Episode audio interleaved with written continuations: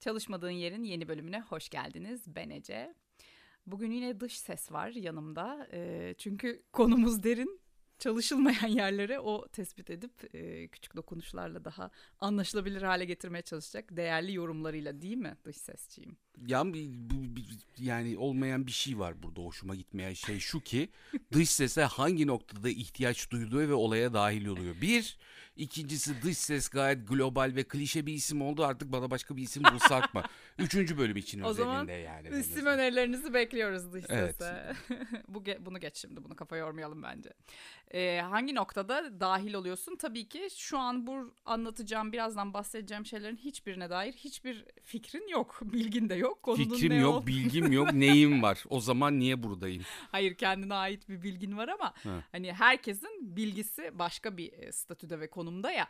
Dolayısıyla hiç e, bu konularla ilgili belki bir şeyler okumuş etmiş ya da hiç okumamış biri dinlediğinde ne düşünüyor, kafasında neler doğuyor, hangi soru işaretleri canlanıyor. Sen bunun bir temsilsin. Çalışmadığın yerin çalışmamış öğesi dış ses oluyor bu durumda. Çalışan ve çalışmayan. Ya bir kız yani belli konularda çalışmış tabii ki kendince ki burada bir muhabbet e, aşamasına gelebiliyoruz yani. Neyse çok uzattık girişi. Evet. E, bugünkü konumuz bilinç problemi.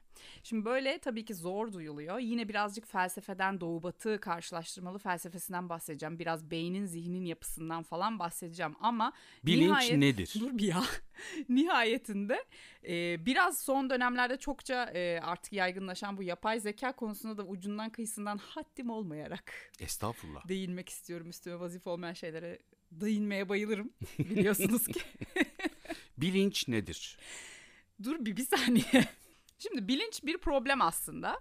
E, hala da çözülememiş bir problem. Hem nörobilimsel açıdan çözülememiş hem de e, felsefi açıdan yüzyıllardır tartışılan bir konu. Ki bu bizi aslında farkındalık nedir? Farkındalık, e, mindfulness bu artık e, günümüz yoga öğretisinin, e, uygulamalı yoga pratiğinin temeli olan e, mindfulness pratiği nedir? Meditasyon hatta nedir ve farkındalık nedir? Bunun doğu batı e, düzlemindeki karşılıklarına, cevaplarına bakacağız bilinç nedir'in cevabı bulunabilseydi zaten şu an bu podcast bölümünü çekmiyor olurdum. Ülkemizde eser miktarda rastlanan olguya bilinç denir.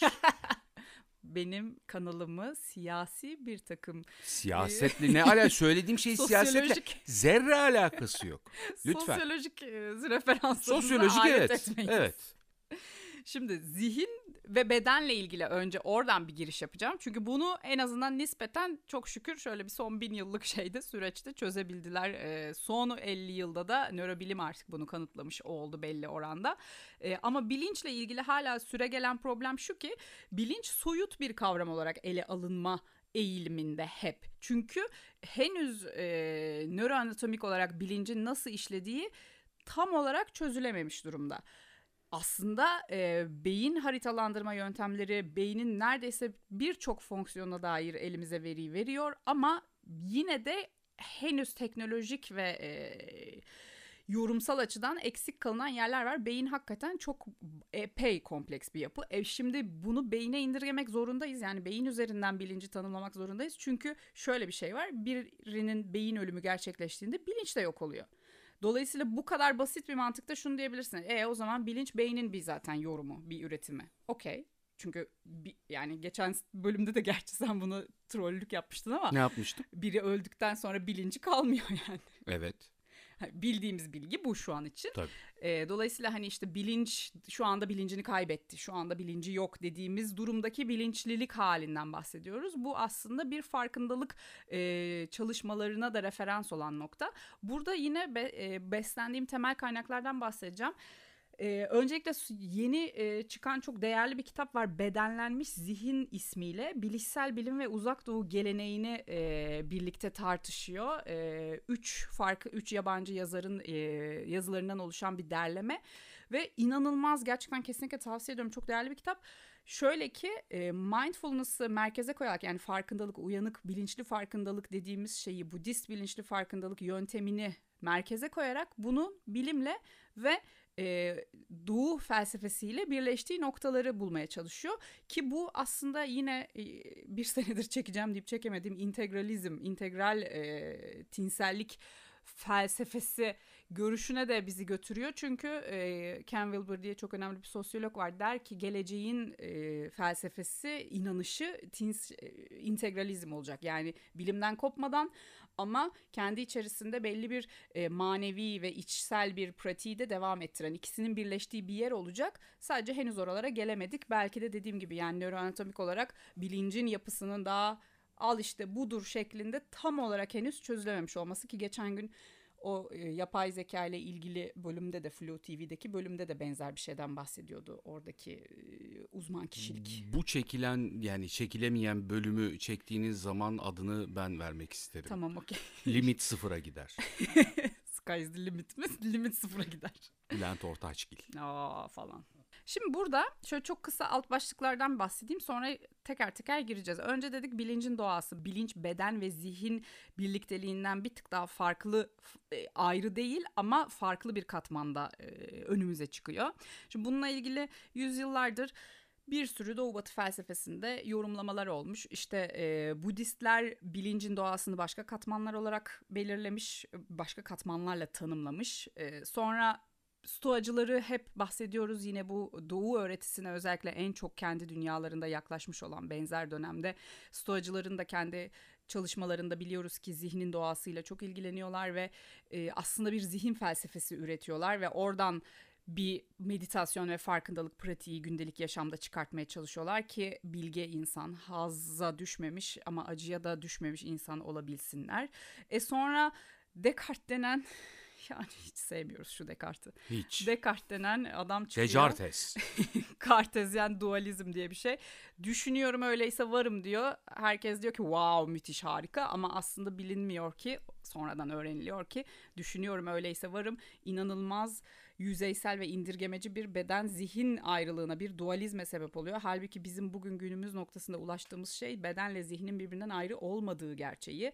O yüzden Descartes'a e, Descartes, Dislike Descartes'i da gömdükten Gömdük sonra Descartes'i. şunu söyleyebilir miyiz? İnsan dediğimiz varlık ruh, beden, bilinçten oluşan bir total yapıdır. Şimdi ruh dediğimiz zaman ruh da soyut ve henüz e, elle tutulur ve e, en azından herhangi bir görüntüleme yöntemiyle görüntülenememiş Tamam. bir şey olduğu için o işi birazcık daha başka manevi ve inançsal bir boyuta götürüyor. Bilinçle ruh aynı şey değil. Birazcık Zaten ben de aynı demedim. Üçünün bir araya gelmesinden oluşan evet bir olgu. insanı ama işte o ruhun bilincin bir katmanı olduğunu e, da düşünüyor aslında bu konuda düşünen insanlar. Zihin felsefesini anlatabildim mi? Yani ruh dediğimiz şey aslında bilinçsel bir katman.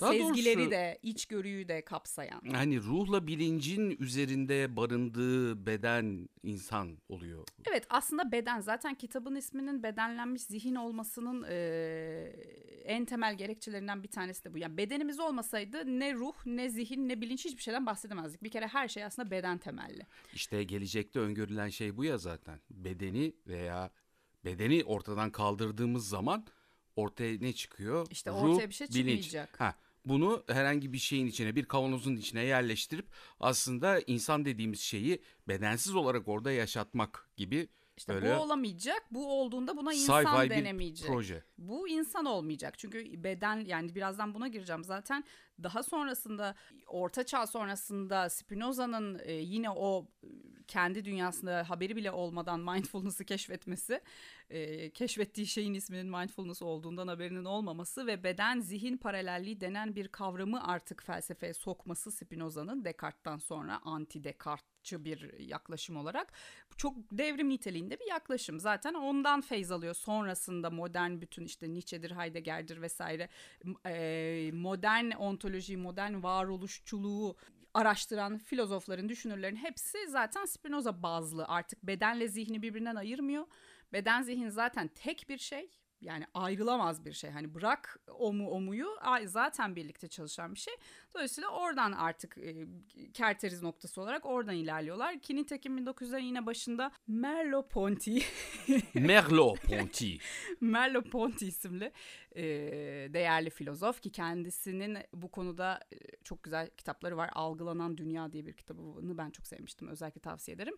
E, algının fenomenolojisi diye bir şey yaratarak yine o bedenin dünya ile etkileşiminin e, bizim bütün zihinsel durumumuzu ve bilincimizi yapılandırdığını söylediği komple bir zaten akım devam ediyor fenomenoloji olarak o özne nesne ilişkisi üzerinden. Nitekim sonrasında da bu konular artık günümüzde biraz yapay zekanın henüz yapay zekayı felsefi düzeyde tartışmaya başladı tabii Harari falan bir şeyler yazıyor. Ee, çeşitli şu an günümüz çağdaş filozofları bu konuda yorumlarda bulunuyor. Yapay zekaya da zaten eleştiriler bir tara biraz bu taraftan gelmeye başladı. Buna geleceğiz birazdan. Yine de benim öngördüğüm biz göremeyiz bence. Ancak ölümsüz insan denen şeyin yapay zeka yardımıyla birlikte bedensiz ee, paketlenmiş bir şey olacağını düşünüyorum. Ben işte, ona insan ben değil ona insan demiyoruz ya işte. Tamam da X. hani beden gelip geçici bir şey ya. Kendi içinde büyüyen, gelişen, yaşlanan ve yok olan bir şey. Hı hı. İşte o yüzden de e, sonuç olarak hani Özellikle pandemi zamanında bunu ilk keşfettik, deneyimledik. İnsanların bir araya fiziksel olarak gelememesi, gelmemesi ancak bir şekilde başka şekillerde bir araya gelmeleri telefon konuşmasıyla başlamış her şey zaten. İnsanlar birbirleriyle ses olarak iletişim kurabiliyorlar. E neden şimdi bir yerlere depolanmış olan bilinçler karşılıklı olarak sesleri de var, düşünceleri de var birbirleriyle iletişim kurmasınlar. Çünkü zihin ve bilinç dediğimiz şey sadece insani iletişimden ibaret değil. Bedensel her şey yani içtiğin suyun tadı bile senin zihninde bir veri üretiyor. Ama işte yani hani böyle olsun bu bir temenni değil öngörü sadece. Ha, olabilir İleride, mi olamaz mı? Ben, ben olabilecek tarafındayım. Hayır, teknik olarak bunu yapabilirler ama ben bunun ismine insan demem. İnsan başka bir e, ki birazdan bunu konuşacağız. Başka te- özellikler barındıran bir canlı, bir Tabii varlık. ki. Ben yani, de görmeyeyim zaten böyle. Bu günleri ben görmek Yok zaten bizi görmeyiz dediğim gibi. Ancak hani ölümsüz insan, ölümsüzlük dediğimiz şey ancak bu şekilde hayatına devam eder gibi geliyor. Eğer bedenin genç tutulabilme iksiri keşfedilemezse. Yani ölümsüzlük de o kadar iyi bir şey mi bilmiyorum. Geçen bölüm bunu konuştuk. Neyse hadi dallandırmayalım. Evet dallandırmayalım. tamam giriyorum. Şimdi neden peki son yıllarda özellikle bu Budist temelli görüşler çok fazla e, popülerleşmeye başladı? Çünkü işte 60'larda John Kabat-Zinn diye meşhur Zen e, Budizmini Amerika'ya transfer eden doktor şahıs e, hastalarını özellikle e, kanser hastalarında mindfulness bazlı meditasyon, farkındalık tekniğini öğreterek hastalarda zihinsel belli e, dönüşümlere ve olumlu anlamda evrilişlere rast geldi. Dolayısıyla bunun üzerine kitaplar yazdı. Bunun daha da e, batı kıtalarında yayılmasına sebep oldu ve o günden itibaren de zaten Batı'nın çok fazla e, haşır neşir olduğu konular bu e, farkındalık, uyanıklık, mindfulness konuları. Şimdi bunu önce şuradan yani beden zihin teorileri üzerinden gidecek olursak şimdi artık hem fikir olunmuş hem nörobilimsel anlamda hem felsefi anlamda hem fikir olunmuş bir konu var ki beden ve zihin birlikte çalışmak zorunda. Yani benim fiziksel varlığım olmazsa zihnimde herhangi bir üretim gerçekleşemez. Bu zaten yüzyıllardır söyleniyordu. Karşıt söylemler çıktı çıkmadı vesaire ama artık günümüzde e, varoluşla ilgilenen herhangi bir düşünür ya da herhangi bir psikoloji dünyasından bir uzman ya da birileri bir akım bunu artık reddetmiyor ki tıp da bunu şöyle kabul etti. Psikosomatik rahatsızlıklar nedir? Geçen şeyde e, Drops of God ha. dizisinde içkiyle probleminin tamamen psikosomatik, tamamen Hı-hı. zihinsel temelli olduğu gibi bir e, detay vardı o dizide de. Bu arada güzel bir dizi izlemediyseniz izlemenizi tavsiye ederim. Psikosomatik denen şey çıktı artık 50'lerden sonra tıp dünyasında. Bazı hastalıkların hiçbir e, şey kaynağı yok. Elle tutulur bedensel çalışma e, prensibi anlamında kaynağı yok. Zihinsel bir problem üzerinden bedene sirayet ediyor. Dolayısıyla bedenle zihni artık tek bir bütün olarak düşünmek zorundayız. Kaldı ki beyin bir hücreler topluluğu ve zihin beynin bir üretim alanı. Yani zihin dediğimiz şey beyin olduğu zaman ancak gerçekleşebiliyor. Beyin dediğimiz şey beden olduğu zaman kendini çalışır halde tutabiliyor. Ve aslında her şey bütün bedenimizdeki hücresel iletişimin beyindeki nöral bağlantılarla, nöral iletişimle belli bir seviyede alma verme, diyaloglar, etkileşimler zincirini oluşturması sonucu gerçekleşiyor. E, beynimizde nöroanatomik olarak bir sürü farklı her şeyden sorumlu başka bölüm var ama o şey sadece o şeyden sorumlu da değil. Ana işlevi o ama aynı zamanda yan işlevleri de var bu bölümlerin, çeşitli lobların, çeşitli parçaların, bölümlerin. İşte kimisi evet duyularımızı e, aktif olarak yönetiyor ama yönettiği alanla ilgili bir veriyi başka bir bölüme atıyorum işte ne bileyim ben amigdalaya gönderiyor ama amigdaladan gelen sinyali de tekrar yeniden işlemek zorunda. Dolayısıyla dev bir santral ağı gibi düşün. Sürekli herkes beynin içerisinde bütün nöronlar ve bütün bölümler birbirlerine kendi ana ve yan işlevleri boyutunda bilgi paslaşmasında bulunuyorlar ve sürekli bilgi üretiliyor. Bilgiden kastım e, knowledge bilgisi değil. Sürekli bir yeniden üretim. Duygu da bir bilgi, düşünce de bilgi, anı da bir bilgi vesaire. Yani sürekli veri üretiliyor orada. Girdi geliyor sonra onu bir çıktıya dönüştürüyor. O çıktı başka bir çıktıya dönüşüyor. Başka bir girdiye dönüşüyor. Sonra tekrar yeni bir çıktı oluşuyor. Sürekli bir reconstruction. Şimdi böyle kompleks bir beyin yapısı var. Buraya kadar okey miyiz? Tabii ki geçen bölümde konuştuk mu hatırlamıyorum. Tabii ki benim artık yerlerde sürünen bilinçsel e, hafızam gereği. Ancak e, ben her şeye rağmen beynin aptal bir organ olduğunu düşünüyorum. Buraya da vardığım nokta şudur.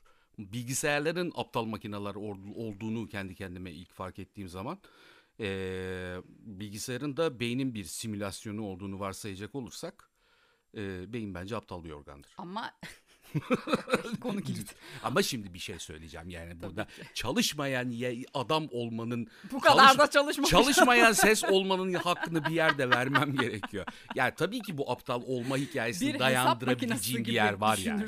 Evet belli aptallıkları, hataları, e, Hayır, senkronizasyon bozuklukları yani, var. Yani demek istediğim şey şu ben bunu kimi zaman çeşitli yerlerde de birileriyle paylaşmışlığım vardır.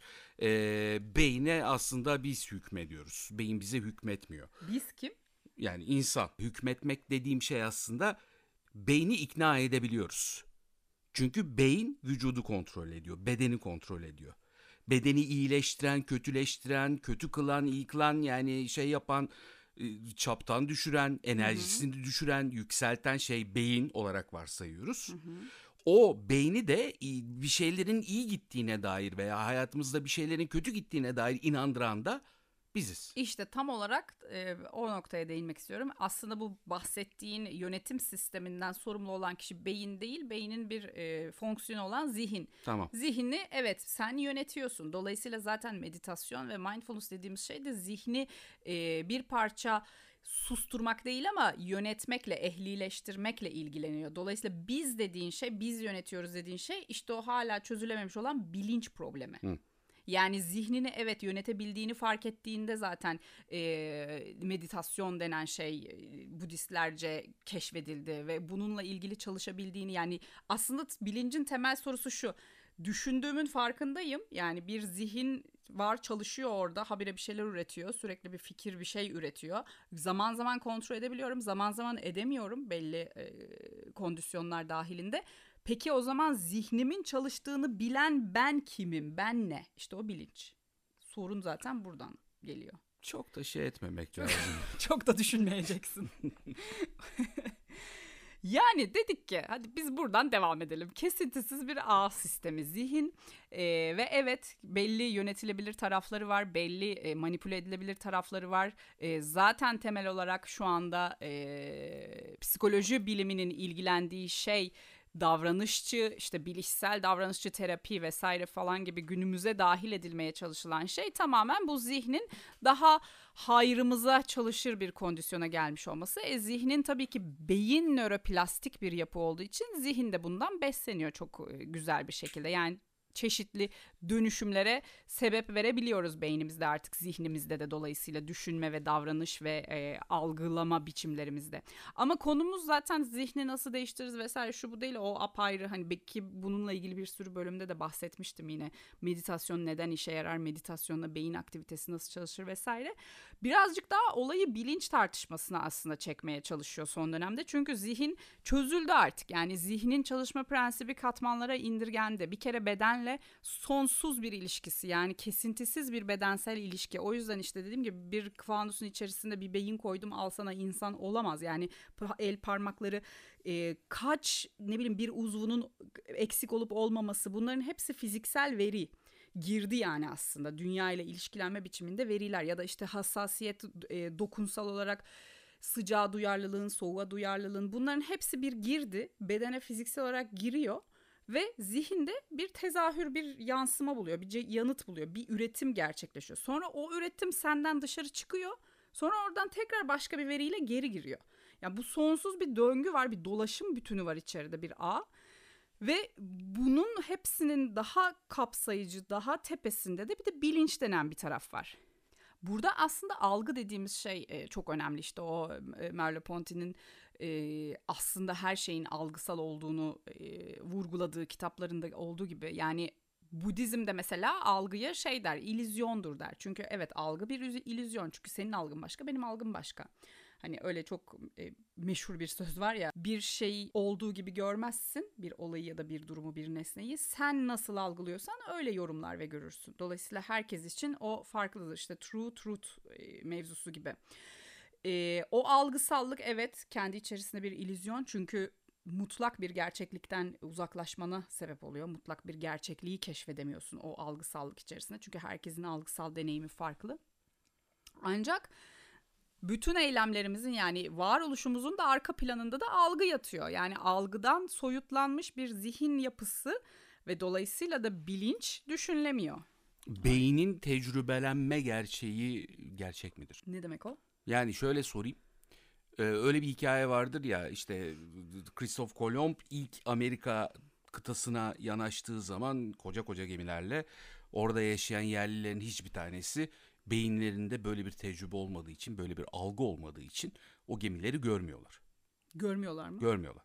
Öyle miymiş? Bilmiyordum. Öyle bir öyle bir öyle bir hikaye vardır. Yani ne kadar şehir e, efsanesidir ama bir şey bilmem. gördüğü şeyi mutlaka bir şey zannediyor. İşte yani bilmiyorum. Görse saldırır. Yani şunun gibi, gibi şey aslında şey. hani şey hikayesi gezinir ya ortalıkta.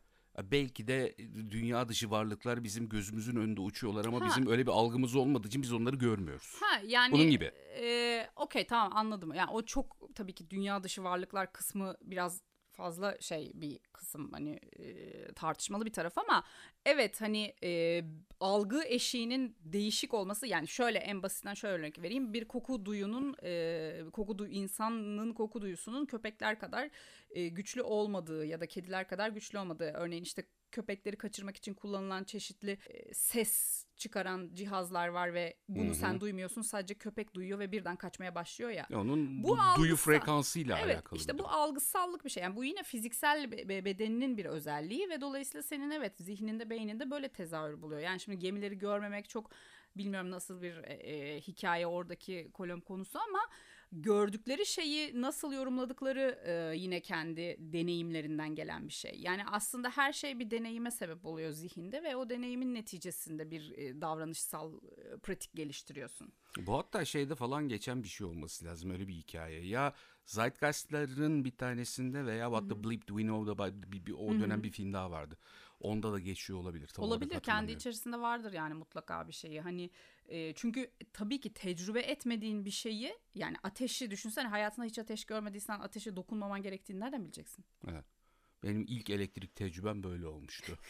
Elledin mi? Yok artık. Yani farkına varmadım neyi ellediğimin ama çarpıldım. Heh, gibi yani bunu. Yani tecrübe de çünkü bak yine bizim zihnimizin bir içerisindeki bir donanım donanım parçalarından bir tanesi o tecrübeli olma hali. Hardware dediniz. Hardware evet. Yani git ısrarla insanı bilgisayara indirgeyeceksin. Şimdi tabii ki zihnin bir hesaplama e, aracı olduğunu biliyoruz. Beynin daha doğrusu bir hesaplama aracı olduğunu biliyoruz. Evet ama bu hesaplamaların içerisinde sadece e, sayıları değil duyguları da hesaplayan bir makine zaten beyin. Yani duygular da buradaki kastettiğim şu da duygular çok rasyoneldir ve hesaplanır değil.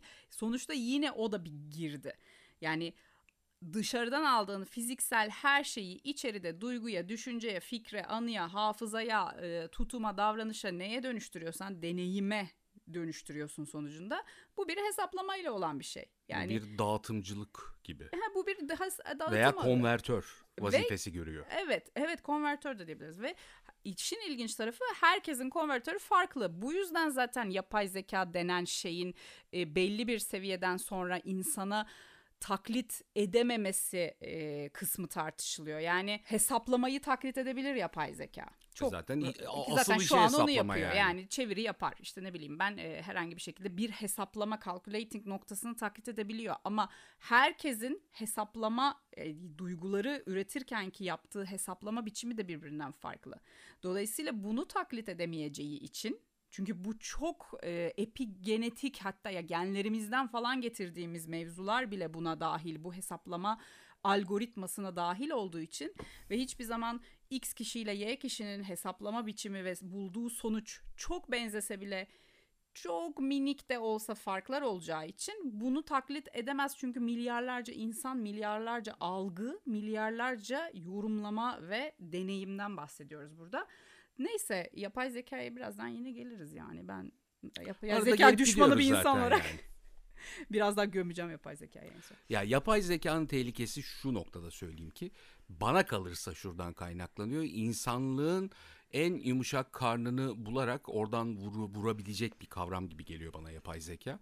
Bu da bizim günlük yaptığımız işler yazmak, çizmek, yaratmak, ortaya çıkartmak falan gibi bir takım şeyleri artık yapay zekaya devrederek kendi tembelliğim, tembelliğimizi yaşayacağımız Valla bu o bir kadar noktada. çok katmanlı ve rahatsız edici ki. Yani bi- birazdan yorumlarımı söyleyeceğim. Önce şunu toparlamak istiyorum. Buyurun. Ee, yine dediğim gibi bu beden zihin probleminin beden zihin birlikteliğine dair bilinci nereye koyduğumuz problemine aslında ha diyeceksin ki ne yanıt veriliyor? Şu an günümüzde verilmiş olan tek bir yanıt bunun e, belli bir farkındalık araştırmasıyla yakınlaşılabileceği bu bilinç haline. Çünkü zaten o yüzden ismi bilinçli farkındalık. Yani bilinci bir çatı gibi, total bir çatı gibi düşünürsen ben meditasyon anlatırken öğrencilerime o örneği vermeyi seviyorum. Pema Chödrön'ün çok güzel bir sözüdür. Sen gökyüzüsün, geri kalan her şey hava durumu. Yani bilinci bir gökyüzü gibi düşün. Sınırsız, sonsuz ama var ve bir algı kendi içerisinde kapsayıcı bir tarafı var. Zihin de o hava durumları işte fırtına, yağmur, güneş, işte rüzgar, o bu vesaire, kar vesaire bunların hepsi geçici ki zihindeki her şeyin yani düşünce, duygu her şeyin gelip geçiciliğine de buradan referans vermiş oluyoruz. Ama bilinç bunların hepsini gözlemleyen yukarıda daha üstteki bir kapsayan mekanizma. Ama bu demek değildir ki bilinç beynin bir parçası değil. Sadece hangi noktada parçası olduğu henüz bulunamadı nörobilimsel olarak.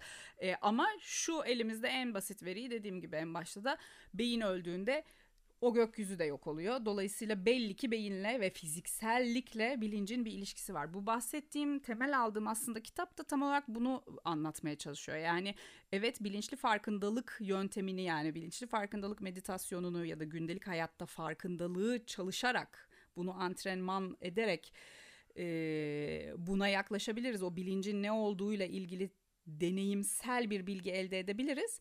Sonra da inşallah teknoloji, tıp gelişir. Bunu bize haritalandırma yani artık e, kağıt üstünde beyin haritalandırması yöntemiyle aha bak bilinç de buradaymış ya diye gösterebilir. Ee, bunu da gelecekte bekliyorlar zaten. Yani aslında farkındalığı bilince ulaşmak için çünkü zihne ulaştık artık yani. Bilince ulaşmak için farkındalığı, farkındalık antrenmanını bir yöntem olarak artık Doğu Batı kabul etmiş durumda. Hadi görüşürüz falan. Bence bilinçli olarak ulaşamıyorlar. Yine geldi troll ya. Kim bilinçli olarak ulaşamıyor? Yani hani bugün ulaşamadığımızı varsaydığımız, sırrını keşfedemediğimizi varsaydığımız nörobilim diyorsun. her türlü şeye bilinçli olarak ulaşamıyorlar ki işin içinde yine bir takım bilinç var. Bak sen. o beş Megan aile var oyunu, ya beş, beş aile aile. işte o, o Rockefeller. yani, tabii. Rothschild, Bak Rockefeller. görüyor musun yapay zekayı palazlandırmak için mi yapıyorlar diyorsun? Vallahi her şey. Ben bugün özellikle bir video izledim. Artık Titanic'in de batışının arkası, arkasında o beş tane aileden bir tanesi olduğu iddiasını o duyuncaya kadar. Bu beş aile sürekli dünyadaki bütün yerli yersiz her şeyle uğraşıyormuş. Aa yine bizden bahsediyorlar falan. diye. Ailecek bütün işleri buymuş. Neyse. Ee, buradan birazcık böyle hani arada meditasyonla ilgilenenler varsa e, ondan da bahsedeyim. Çünkü meditasyon sanki çok mucizevi hani hiç bilmeyen insanlar için çok Ben. mucize sen mesela hiç bilmeyen insanlar için çok mucizevi çok garip bir yöntemmiş zor bir yöntemmiş gibi görünüyor ama aslında yaptığımız temel şey oturmak. Şöyle Şimdi ki bak lütfen burada, burada araya girmek istiyorum. Şimdi oturmak. Tamam okey oturuyoruz güzel kendimizle baş başayız. O anda hiçbir şey düşünmemeye çalışıyoruz. hayır işte Hayır hiçbir şey yani, düşünmemeye tamam canım yani şey Nirvana orası ya. Hani hiçbir şey düşünemediğin, düşünmediğin, düşünmemeyi Aha. becerdiğin noktada nirvana'ya ulaşıyorsun. Okey. Zat-ı halinizin açıklaması be- benim değil. Onun ötesinde yani şimdi ben bunu beceremediğim noktada bunu yapmaya ne kadar devam edeceğim? E, Zaten tam olarak da işte bilince e, ulaşma araştırması, farkındalığını koruyabilme araştırma zaten meditasyon kendisi. Orada aslında şöyle bir basit mantık var. Şimdi zihinle beden birlikte ya dedik tek başına bir parça e, ayrı iki parça değil. Şimdi beden oturuyor ama zihin oturmuyor. O sırada zihin koşturuyor. Bir oraya gidiyor sürekli meşgul seni başka bir yere götürüyor, geçmişe götürüyor, geleceğe götürüyor. Sürekli savruluyor. Şimdi burada zaten zihinle bedenin beraberliğini kopartan bir deneyim var. Ve bunu sadece meditasyonda değil gündelik hayatta da aslında zihninle bedenin birbirinden kopuk hareket ediyorlar. Yani belki bilgisayar başında iş yapıyorsun ama zihninde o sırada kim bilir nerelere gidiyor ya da ne bileyim atıyorum araba kullanırken vesaire. Şimdi öne, zaten farkındalık dediğin şey beden otururken zihnin de oturabilmesi. Beden atıyorum denize girerken zihnin de denize girme deneyiminde kalması. Denize girdiğinde böyle işte yarın akşam bunu mu pişirsem bunu mu yapsam falan. Bunlar doğal ve hepimizin yaşadığı insani durumlar ama zaten temel olarak araştırma ikisini zaten bir olan şeyi deneyimsel olarak da bir tutabilmek. Anlatabildim mi ne demek istediğimi? Anlıyorum ne Ki demek yoga bu yüzden zaten yoga pratiği tam olarak bunu yaptığı için seni zorla bedeninde tutuyor. Çünkü o sırada zihnin başka bir şey düşünmeye başladığı anda ya sağını solunu karıştırıyorsun ya pozu yapamıyorsun anlamıyorsun çünkü kolunu bacağını nereye koyacağını. Dolayısıyla yoga zorla metazoriyle aslında tatlı bir şekilde senin zihnini diyor ki bak kolun bu ayağın bu bacağın bu şimdi bacağını oraya koydun şimdi ister istemez o bir saat boyunca zihinle bedeni tek bir çizgiye getirmiş oluyorsun. Bu da senin farkındalık kapasiteni geliştiriyor. Tabii burada çalışmayan olarak bulunduğum için ben yoga, Yoga konusunda da ama yani. yaptım da yani muvaffak bir insan olamadığımı olmadığımı herkesin biliyor olması. Muvaffak bir insan. Öyle. Muvaffakiyet nedir? O zaman biraz da bundan bahsedelim. Şaka şaka hayır tabii ki. Ee, yani dediğim gibi beden otururken zihnin de oturabilmesi nispeten e, beden ne yapıyorsa zihnin de aynı deneyime eşlik etmesi. İşte o klişe dillere pelesenk olmuş anda kalmak dediğimiz şey tam olarak bu. Bedenin o sırada ne yapıyorsa zihnin de aynı şey yapsın. Kahve mi içiyorsun? O kahvenin tadını aa bu birazcık işte asiditesi yüksek mi? Drops of God'daki biraz yeşil elma tunuları Üçüncü alıyorum. dalga oldunuz bir anda. falan gibi e, o deneyimselliği birleştirmeye başladığın nokta farkındalık çalışması ve bunun e, artık zihnin yapısını dönüştürmek, stresi azaltmak, gündelik yaşamda daha kolay akan bir yaşamsal pratik elde edebilmek için ne kadar önemli olduğunu zaten Batı dünyası çoktan keşfetmiş durumda. Odaklanın deyip geçebiliriz bence. Her ne yapıyorsanız ona odaklanın. Yoga ise yoga. Meditasyonsa meditasyon, çalışmaksa çalışmak, yemekse yemek, sevişmekse sevişmek. falan. Ona odaklanın yani.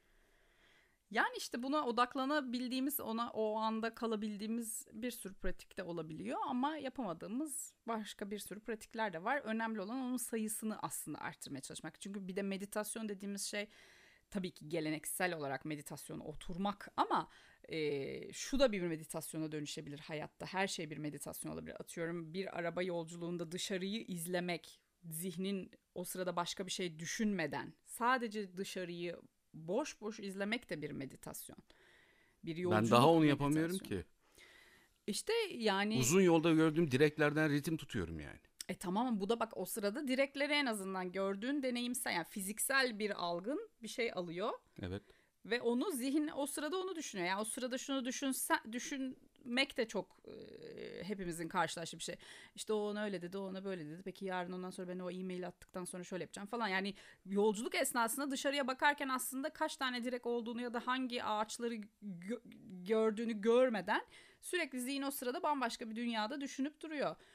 O sırada gerçekten aa işte bilmem ne ağacı yaprakları da şöylemiş aa e, falan gibi yani bu, bu aslında farkındalık dediğimiz şey gündelik hayata uyarlanmış versiyonundan bahsediyorum. Şimdi biraz da en azından bilince birazcık tanışık olmak için yani bilinç dediğimiz şeye birazcık yakınlaşmak için aslında bu farkındalığı bir yöntem olarak kullanıyoruz Doğu Batı e, felsefelerinde. E, yogada zihnin bir de şöyle bir modellendirilmesi var aslında bunun nörobilimsel karşılığı da var zaten. E, der ki Samkhya Yoga'da zihin modellenmesi. Nenke yoga? Samkhya Yoga. Boş ver, Samkhya yoga ne? Samkhya Yoga, yoganın öğretisini çalışan daha bütün bir e, felsefi sistem. Hı. Der ki e, katmanları var zihnin modelleri yani kendi içerisinde. Bir tanesi body, zeka, akıl yani intellect dediğimiz hı. asıl o işte calculate yani hesap yapan zihin. O belli bir e, korteks ve belli bir belli lobların sorumluluğunda. Ama dediğim gibi her lob sadece tek bir şeyden sorumlu değil. Başka yan görevleri de var. Manas var zihin dediğimiz şey yani duygu ve düşünceler ve birazcık daha algısal olan taraf. Yani aldım bir e, intellect'ten farklı yani işte emotional quality ile intellectual quality o yüzden birbirinden ayrılıyor ya bu bu dile manas ayrımı gibi düşün.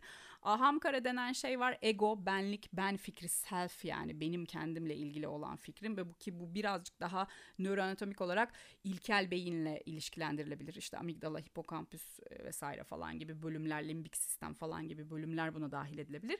Bir de bunların hepsinin çatısı chitta, o da bilinç. Yani o chitta'ya ulaşmak için o chitta'yı daha doğrusu tanıyabilmek, onunla yakınlaşabilmek için, şöyle hafif temas edebilmek için chitta'ya bu üç farklı katmanında içerisindeki dolaşımların hepsinin birleştiği tek bir alanı algılayabilmeye çalışıyoruz aslında farkındalıkta.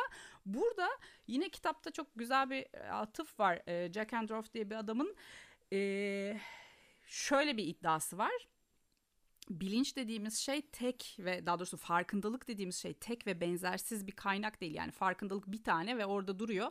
Sen zaman zaman o farkındalığa ulaşıyorsun sonra hop kaçıyor farkındalık. Bu böyle bir şey değil diyor. Her bilinci yani zihnin, beynin içerisinde hepsinin kendine ait farklı farklı farkındalık katmanları var. Bunların hepsi bir araya geldiğinde bilince temas etmiş oluyorsun diyor. Yani bir tane farkındalık yok aslına bakarsan. Yani duygu, düşünce farkındalığın farklı, algısal farkındalığın, sezgisel farkındalığın, e, egosantrik farkındalığın hepsi bunların farkındalıklar, farkındalıklar, farkındalıklar torbası. Bunların hepsinin tek bir parça halinde algılanmış biçimi de bilinçtir diyor temas olarak.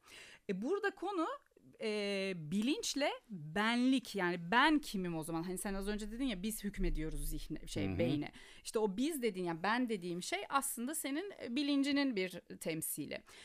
E, burada da benlik fikrini tartışmaya başlıyorlar. Yani ben nedir? Şimdi benim içerisinde her şey var düşüncelerim var deneyimim var. Genlerimin getirdiği genetik altyapımın getirdiği bir düşünme algısal kalıp var.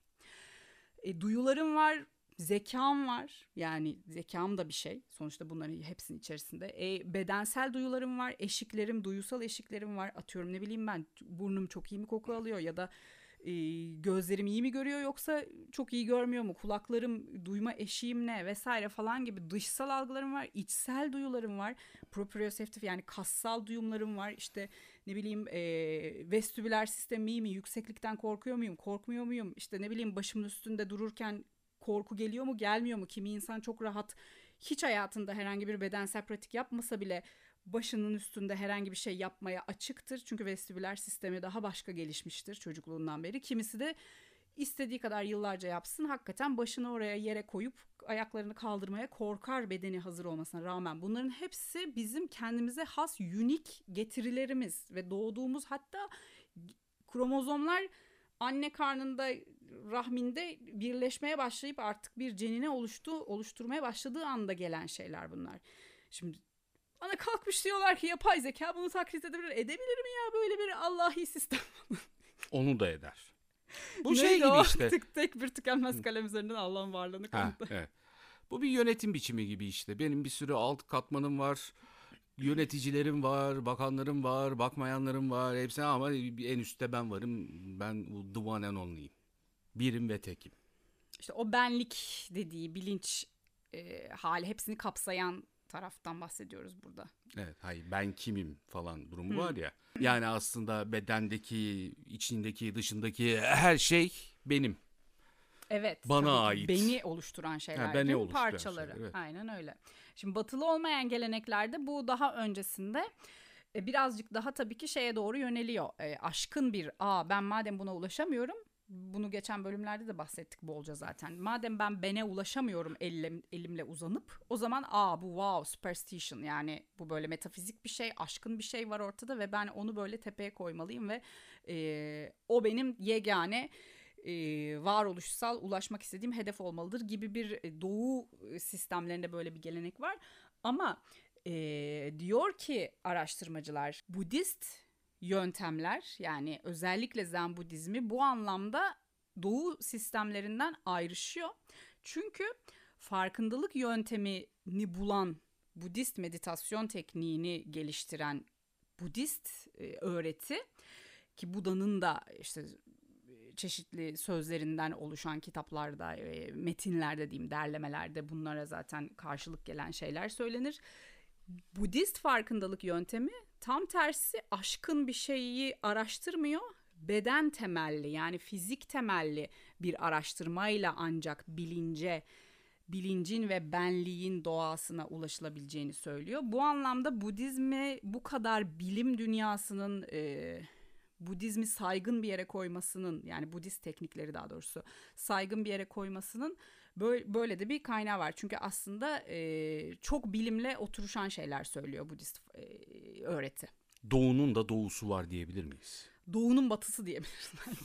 Az önce dedik zihinsel içerik kendi içerisinde bir geçiciliği olan bir şey, çalkantılı bir şey. Ee, bir yere kadar sakinleştirebiliyorsun ya da ehlileştirebiliyorsun, manipüle edebiliyorsun ama her şeyden evvel geçiciliğine hükmedemiyorsun. Çünkü evren geçici, her şey geçici yani dakikalar, saniyeler, zaman geçici olduğu için zamansal bir şey olduğu için de zihinsel içerik, zihnindeki her şey zamana dayalı. Dolayısıyla algılar da zamana dayalı.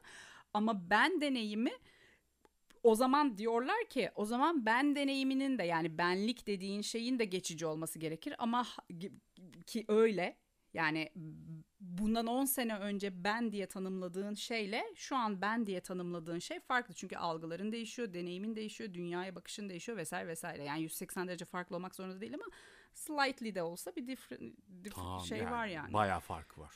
yani gibi. Dolayısıyla e, burada her şeyden önce zaten benliğin sabit tek aşkın bir olgu olduğu gerçeğini zaten reddediyor e, bu düşünce sistemi. Çünkü geçicilik temelli bir şeyden bahsediyoruz. Burada yine artık e, yavaş yavaş teorik kısmı geçeceğim. Tartışmalara gelelim. Ee, yine teorik kısımda son bir e, şey parantez açmak istiyorum. Yine Budist öğretinin bu sefer e, Abhidharma diye benlik kümeleri üzerine çalıştığı yani benlik duygusunu araştıran bir gelenek bu Abhidharma. Abhidharma'daki teoremine çok kısa değinmek istiyorum. Aslında az önce konuştuğumuzda çok benzer bir temellendirme var. Sadece tek fark adamların bunu yüzyıllar önce söylemiş olması. E, belli kümeler benlik kümeleri vardır diyor e, Abhidharma geleneği. Bir formlar, formlar nedir? Beden ve fiziksel çevre, dışsal duyular yani işitme, koklama vesaire oradan gelen yani fiziksel veriler bu bir cepte bir küme. İki duygular, hisler bir küme yani fiziksel karşılaşmalar, dünyevi karşılaşmalar sonucu sende yaratılan duygu ve düşünceler bu ikincisi. Üçüncüsü algılar, sezgiler, dürtüler yani bir şeyle karşılaştın fiziksel olarak bir duygu ürettin, bir düşünce ürettin ama buna yönelik bir kavrama ve tanımlama gerçekleştiriyorsun. İkinci bir proses. Buna e, algılar, sezgiler, dürtüler diyor. Dördüncü küme eğilimsel oluşumlar. Bunlar biraz daha alışıl yani çok yapmaya hazır bulunduğun kalıpların, davranış kalıpların, düşünce kalıpların, eylem kalıpların hatta bunu böyle biraz karmayla da ilişkilendiriyorlar. Yani hangi o kalıbı kırdığın zaman aslında karmik döngüyü kırmış oluyorsun falan. Beşincisi de bunların hepsini kuşatan bilinç. Yani şimdi bu kümelerin hepsini kuşatan bir bilinç var ama bu kümelerin içerisindeki bilinçten bağımsız bir bilinç yok diyor e, öğretisi. Yani bu kümeler zaten kendi içinde geçicilik barındırıyor. Akışkan, sürekli değişiyor duygu, düşünce, his, fiziksel karşılaşma, kalıp o bu ya değişmeyen hiçbir şey yok yani senin zihninde ve o model o kümelerde. E bunların hepsinin kuşatanı olan bilincin ve benlik fikrinin değişmemesi gibi bir şey söz konusu olabilir mi? Değişmeyen tek şey değişim klişesiyle Falan. devam. Oo mahvoldum. Kendimden Yo, doğru. sordum şu yani, anda. Doğru yani kendi içerisinde zaten Şarkı doğru bir şey. haline gelmese çok daha anlamlı bir laf kalıbı olabilirdi. Ne değişmeyen de şey, evet, tek şey değişmeyen kendisi. Ay iyi ki yapmamışlar. Yaptılar. Kim, kim yaptı? Cem Karaca. Gerçekten Tabii mi? canım. Aa nasıl azıcık bize mırıldanmak ister Tabii ki hayır. Öyle bir bilincim yok. Bilincimle bunu reddediyorum. dolayısıyla benliğin de kalıcı, sabit, statik olmadığı. Yani ben buyum. Ben şuyum. Ben böyleyim. Ben böyleyim. Bunların kalıcı ve sabit olmadığı bilincin de algılamayla beraber değişken ve dönüşen bir hal olduğunu e, savunuyor. Bu konuda zihin felsefesine kafayı yoran özellikle de artık e, Doğu öğretilerinden ve Budizm temelli Doğu öğretimlerinden beslenen uzmanlar. Dediğim gibi burada e, farkındalık yani mindfulness pratiğini ister meditasyon olarak ister başka yöntemlerle farkındalık pratiğini de çok çok her şeyin merkezine koyuyorlar. Ve aslında nihayetinde kitapta yine şöyle tatlı bir kısım da vardı. Ona da çok minik değineceğim. Benliksizliğe ulaşıyor aslında insan bunların sonunda diyor. Yani benliksizlik işte benin olmadığı sunya. Sunyata boşluk demek zaten e, Budist öğretide. Sunya yani benin olmadığı bir hal. Çünkü bunların hepsi değişiyorsa ben diye sabit bir şeyden bahsedemezsin. Aşkın bir şeyden hiç bahsedemezsin. Statik olmayan bir şey bu. Ve sürekli dönüşen evrilen bu kümeleri deneyimleme alanını ka- kapsayan benlik dediğimiz şey sabit bir öz değil, geçici ve kendi içerisinde sürekli evrilen bir şey. Şimdi haydi bakalım gel de bu bilgilerle Hı. taklit et bana yapay zeka diye bir insan yap. Yapamazsın.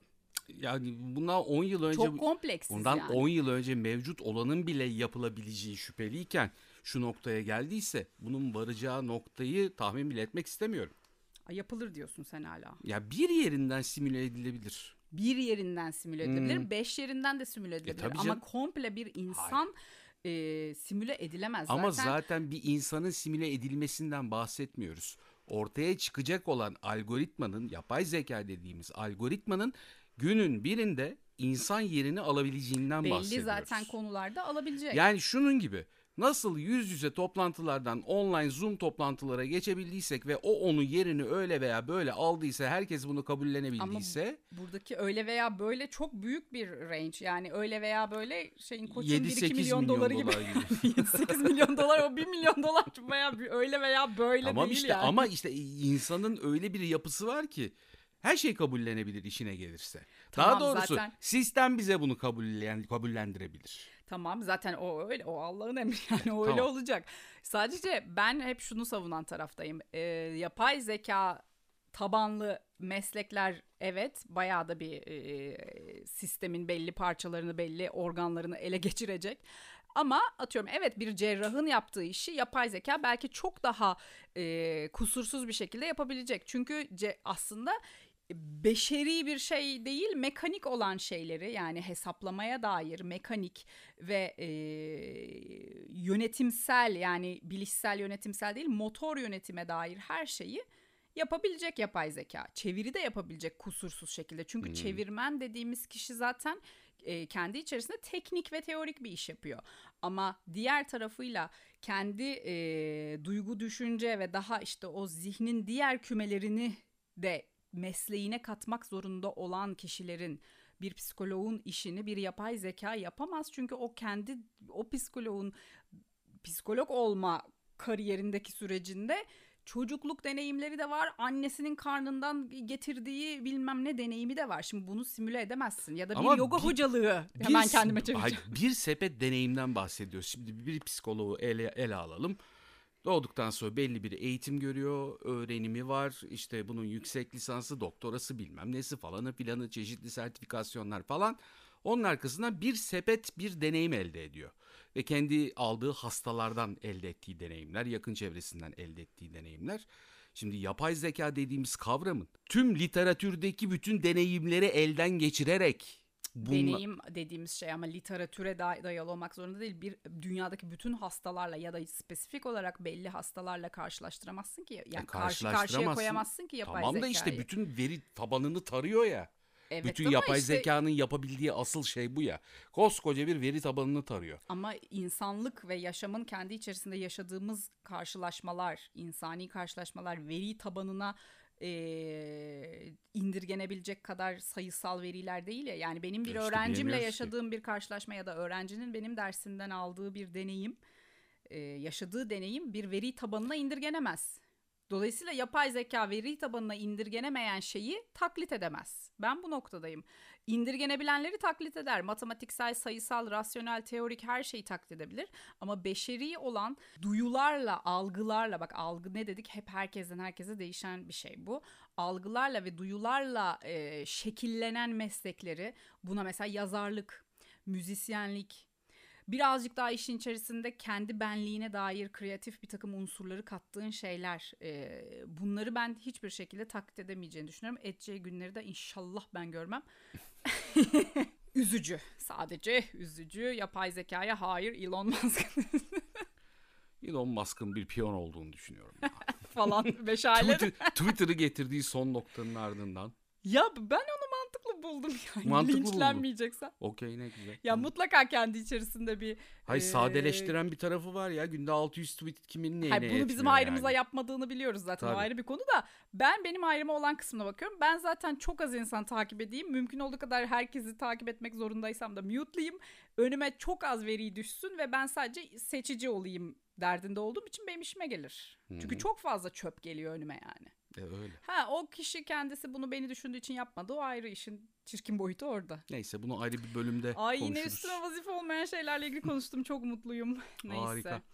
Evet, e, dış ses için isim önerilerinizi bekliyoruz. Tabii. E, bu konuyla ilgili zihin problemi, bilinç problemi ile ilgili Saffet Murat Turan'ın çok e, değerli kitapları var. Onları da tavsiye ederim. Bedenlenmiş Zihin kitabına ayrıca ilk olarak belki hani çok kolay akan bir kitap değil. Tabii ki teori bazlı bir kitap ama yine de okey hani gidiyor.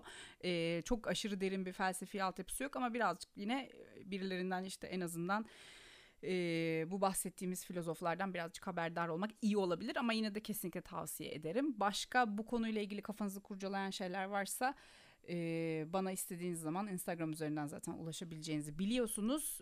Bir sonraki bölüm Vedat Ozan geliyor. Kokacak buralar. Kokacak. Ki onunla da aslında yine onunla da yapay zekaya değindik. Çünkü Hı hı. koku da çok dünya ile ilişkilenmemiz anlamında duyusal olarak bizim çok değerli bir mekanizmamız ki en ilkel mekanizmamız kendisi bunu çok güzel anlatıyor. Aslında neden beden ve zihin ve bilinç birbirinden ayrı değerlendirilemez? Neden işte yine aynı en başa döndük bir fanusun içerisinde bir beyni ben bunu insan yaptım diyemezsin. Çünkü nereden koku alacak bu? Nereden dokunacak? Nasıl hissedecek? Sayın Ece Dursun'un hazırlayıp sunduğu Çalışmadığın, Çalışmadığın yer. Yer podcast'i burada sona eriyor. Bir sonraki bölümde görüşmek üzere. Hoşçakalın.